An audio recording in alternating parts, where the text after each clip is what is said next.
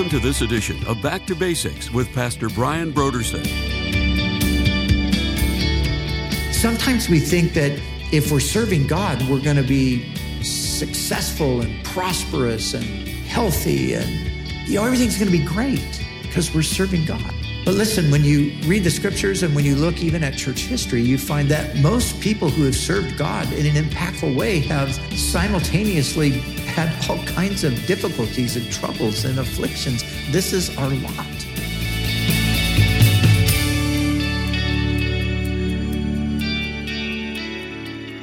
Today on Back to Basics, Pastor Brian continues his study through the books of the Old Testament prophets. Join us as Pastor Brian begins his teaching on Lamentations chapters 1 through 5.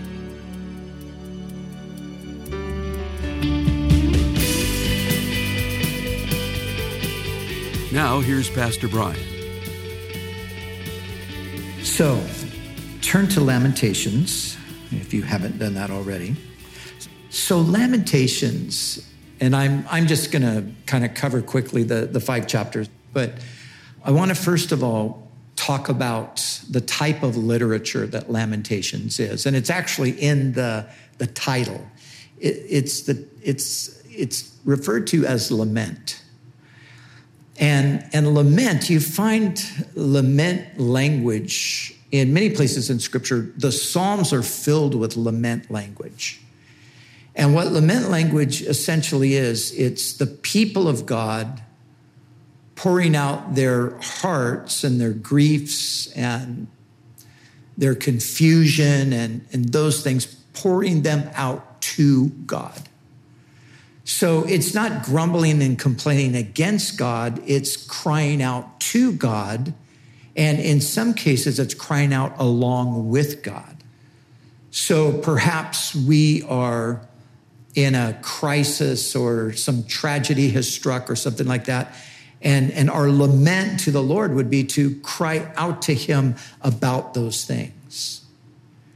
Lamenting with the Lord, we might look at our current cultural moment and we might lament with the Lord as the Lord looks at what's happening in our world and as He looks at what's happening in our nation and as He looks at what's happening in His church. You know, the Bible says that the Holy Spirit can be grieved. And so, as we would be grieved along with him, that would be a way of lamenting as well. And so, this book of Lamentations, this is the lament of Jeremiah the prophet. And remember, we, we studied through Jeremiah.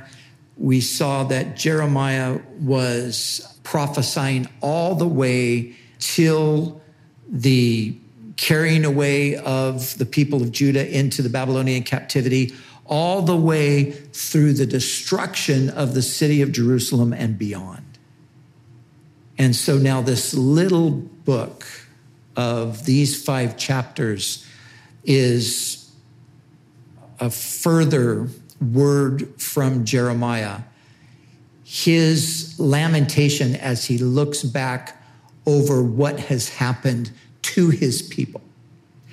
And so I'm going to just I'm going to read a few verses from each chapter. Let me just read uh, a few verses here in chapter 1. Here's a description, verse 1. How deserted lies the city once so full of people. How like a widow is she who once was great among the nations. She who was queen among the provinces, how has now become a slave. Bitterly she weeps at night. Tears are on her cheeks. Among all her lovers, there is no one to comfort her. All her friends have betrayed her. They have become her enemies.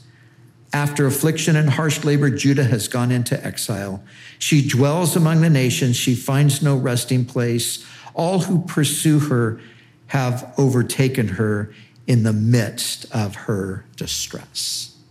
And so that's the, the condition. In the second chapter, verse 11, my eyes fail from weeping. I am in torment within. My heart is poured out on the ground because my people are destroyed, because children and infants faint in the streets of the city. They say to their mothers, Where is bread and wine? as they faint like the wounded in the streets of the city, as their lives ebb away in their mother's arms. What can I say for you? With what can I compare you, daughter Jerusalem? To what can I liken you that I may comfort you, virgin daughter Zion? Your wound is as deep as the sea. Who can heal it? So remember, if you can, back to Jeremiah. And remember, Jeremiah, he's known as the weeping prophet. And he was uh, a man who was called by God to live through a horrific time of history and to have a ministry that would never really bear any outward fruit. So the fruit of Jeremiah's ministry was simply his obedience to God because there was there was, there was never any repentance. There, you know, he was calling the nation to repent, and they never did repent, and that finally brought about the judgment. So, as as Jeremiah's expressing these things, it's it's hard for us because you know our lives are relatively comfortable and easy and we're not living in the midst of rubble because we've been invaded by a foreign army and, and destroyed. You know, maybe somebody sitting in the ruins of a, of a European city in 1945 uh, could really identify with what Jeremiah was talking about here, or you know, somebody in some other place around the world that's experienced conflict and war and carnage and all of that. Uh, so for us, I, mean, in a sense, we, we have to kind of just try to put ourselves in Jeremiah's shoes. It was a heart wrenching situation for him. He loved his nation, he loved his people. And to see the desolation that they brought on themselves because of their refusal to repent, this, this broke the prophet's heart. Now, in the third chapter, he expresses not just the, the um, trouble that the nation had experienced, but he expresses his own trouble in the midst of it. And, you know, when we were studying through Jeremiah, and I've read Jeremiah many times over the years, and I've taught it uh, a few times over the years, but this time, like no other time, it struck me how much Jeremiah suffered, how difficult his life was, even as God's servant. And even though God promised him that he would protect him and he would be with him, you know, he went through some really brutal experiences. And we would see in Jeremiah's prophecies, we would see that he would he would cry out in these extremes. He would cry out and, you know, curse the day that I was born and, you know, curse the man who brought news to my father that a, that a child was born and, oh, that I would have died in the womb. I mean, these are the things that he's saying during his prophecy. And uh, so he, he would say these things. He would go into these depths of despair, but then he would, he would inevitably rise up out of it with hope. And, and we really see him doing this here in this third chapter. Look at the beginning. He says, I am the man who has seen affliction. By the rod of the Lord's wrath, he has driven me away and made me walk in darkness rather than light. Indeed, he has turned his hand against me again and again all day long. He has made my skin and my flesh grow old and has broken my bones. Now, like we said, maybe you remember when we were going through Jeremiah, this is the way it seemed to Jeremiah. Now, was God the one who really did these things to Jeremiah? No. But it, it seemed like it because he was going through these things and there wasn't the deliverance that came. So, so to Jeremiah, it, it seemed like, Lord, why are you doing this to me? But just as we see in his prophecy, he has this moment when we come to verse 20 where he kind of comes to his senses, if you will. And we're going to come back to that in just a moment. But let me just read a couple of passages from both chapters um, four and actually just one verse from chapter five. Then we'll come back and focus on this part of chapter three that I want to zero in on. So, uh, verse five of chapter four those who once ate delicacies. So, again, he's describing the, the destruction of the city and the, the, the situation. The ones who once ate delicacies are, are destitute in the streets. Those brought up in royal purple now lie on ash heaps. The punishment of my people is greater than that of Sodom, which was overthrown in a moment without a hand turned to help her. Their princes were brighter than snow and whiter than milk, their bodies more ruddy than rubies, their appearance like lapis lazuli. So he's describing uh, again, you know, the condition before the Babylonian invasion.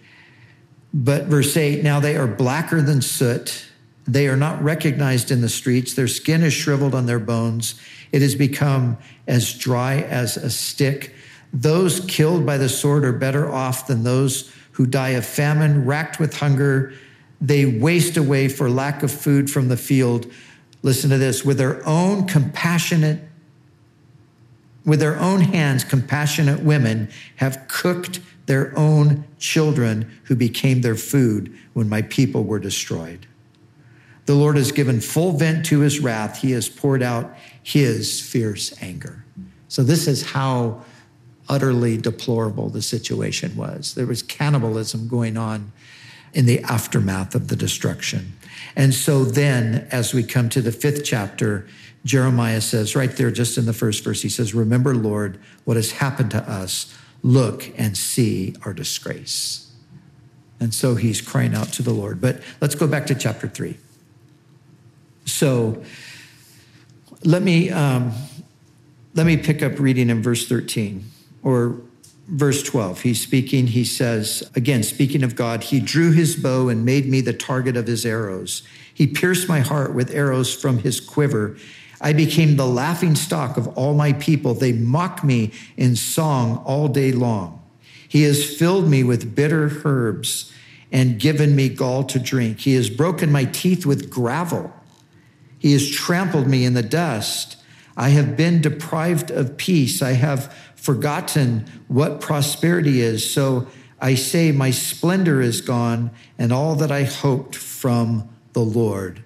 I remember my affliction and my wandering, the bitterness and the gall. I well remember them, and my soul is downcast within me. Now, let me just say this this is God's servant, this is the prophet. And what we need to take away from that is when we suffer, when we experience injustice, when we go through tragic things, we need to remember that this is the lot of the people of God in this world, even the servants of God, even the prophets of God. Sometimes we think that if we're serving God, we're going to be successful and prosperous and healthy and you know everything's going to be great because we're serving God. But listen, when you read the scriptures and when you look even at church history, you find that that most people who have served God in an impactful way have simultaneously had all kinds of difficulties and troubles and afflictions. This is our this is our lot. One of the reasons, well, of course, there's the reason that we live in a fallen world, a broken world, a sinful world. That's one reason, but there's another reason. There's a devil. And he doesn't want us to do anything for God. So he does all kinds of things to try to discourage us.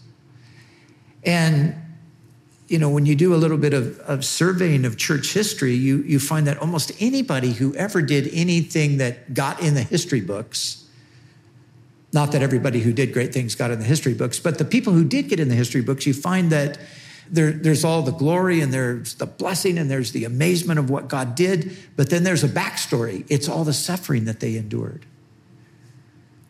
Now, many times I have mentioned my wife's podcast Women worth knowing because I love it for one. But number two, it's a reminder. I love church history. I used to read a ton of church history. I don't have that much time right now to read church history. But as they go through these women worth knowing, they're kind of just marching us through history. And as you're looking at these people who did these extraordinary things for God, you're seeing that the backstory is suffering. It's, it's difficulty. Just this week, they did the second part to the story of Catherine Booth. Catherine Booth is the wife of William Booth, and they were the founders of the Salvation Army in England. And the story is absolutely amazing. But with both Catherine and William Booth, one of the things that they bring out in the podcast is the suffering that they endured. They were afflicted, they were physically afflicted. They had all kinds of opposition and things. And then at a certain point, they both came under these, these deep depressions. Man, but they were serving God. But they would go out and preach the gospel on the streets. You know, these days, I mean, we go out and try to preach the gospel. If Somebody says something mean to us, we just think, oh gosh, I'm persecuted. I gotta, you know, better not say anything. Oh man, they went out and they were pelted with rocks and they were pelted with rotten food. And in some cases, the, the carcasses of dead animals were thrown at them. And all of this to get them to shut up and not to share the gospel. But, the, but that's, they're just one example of this kind of thing.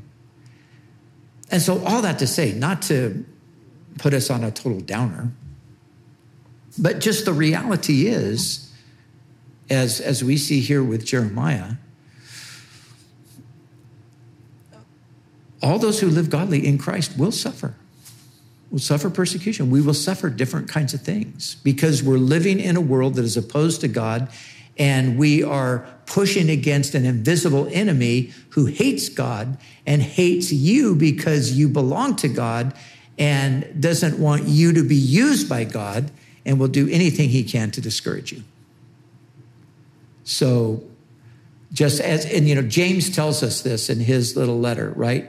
He says, Take, for example, the prophets, take them as an example of suffering and of glory. And then he, he points to Job.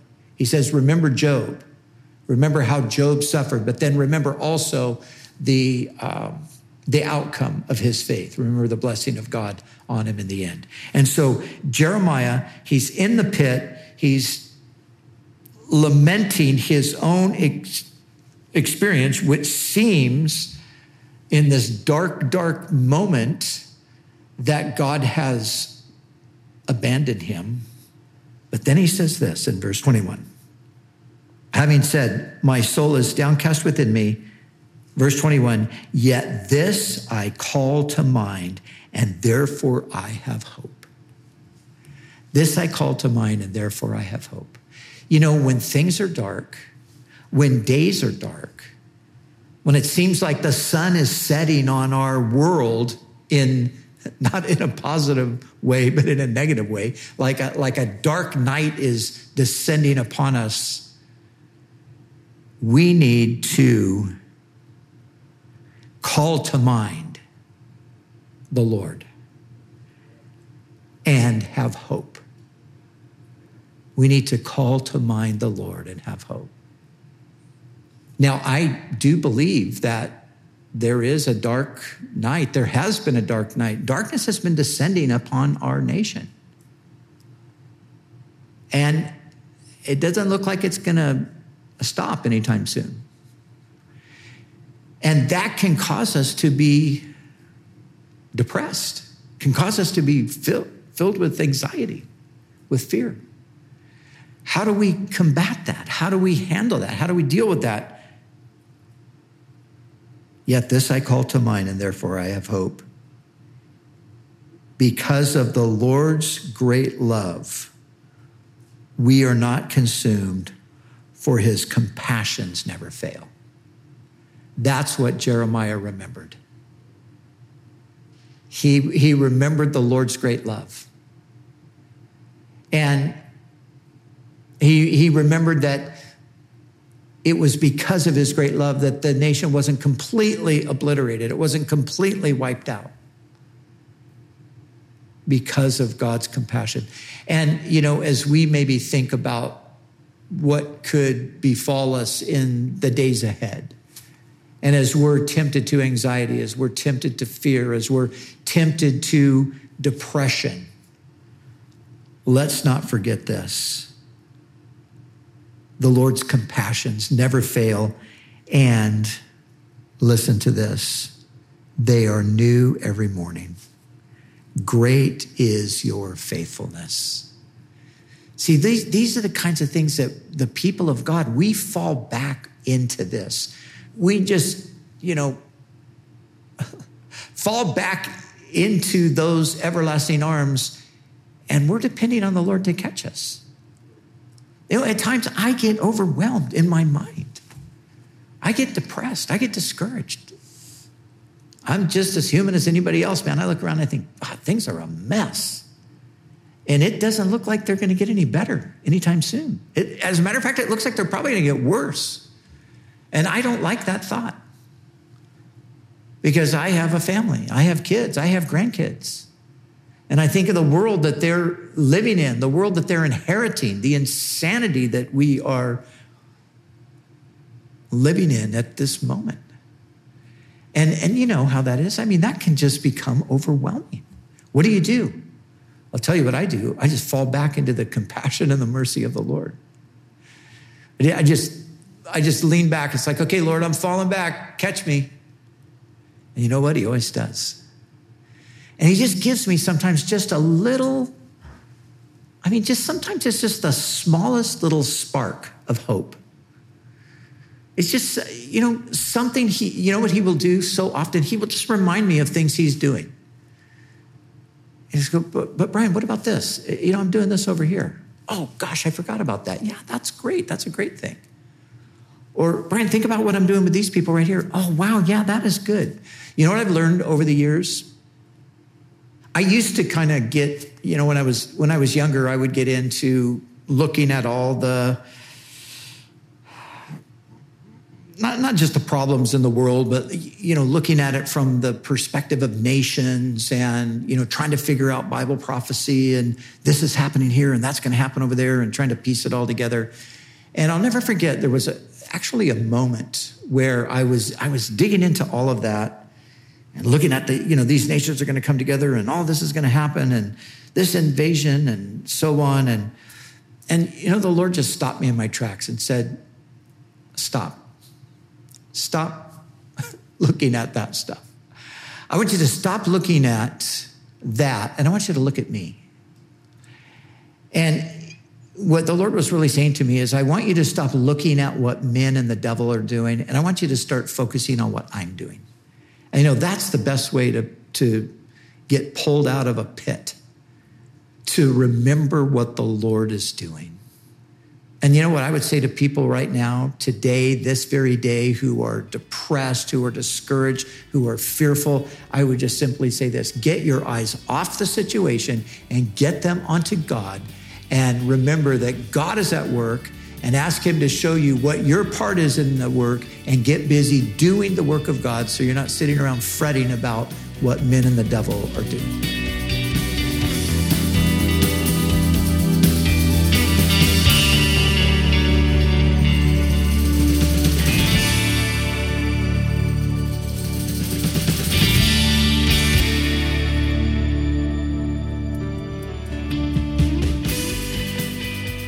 For the month of October, Back to Basics Radio is offering a book titled The Powers of Darkness and the People of God by Pastor Brian. Can a Christian become demon possessed? Is there really an unseen spiritual battle behind large scale world events and the details of individual lives? If you've ever wondered about the unseen spiritual realm and its influence upon the physical world, then this month's book, The Powers of Darkness and the People of God by Pastor Brian, will answer these very questions. If you want to better understand the spiritual battle that we're involved in as Christians, how to recognize the tactics of the enemy, and how to live a victorious Christian life, you need to get this month's resource from Back to Basics. The book The Powers of Darkness and the People of God by Pastor Brian is our gift to say thank you for your donation to Back to Basics. So we encourage you to call us right now at 1 800 733 6443 or visit us online at backtobasicsradio.com. We'd also like to remind you that all of our other resources are waiting for you at backtobasicsradio.com or by calling our request line at 1 800 733 6443. That's 1 800 733 6443. Our desire is to encourage you in your daily walk with God. We'll continue tomorrow with more valuable insights from Pastor Brian as we study together in the book of Lamentations.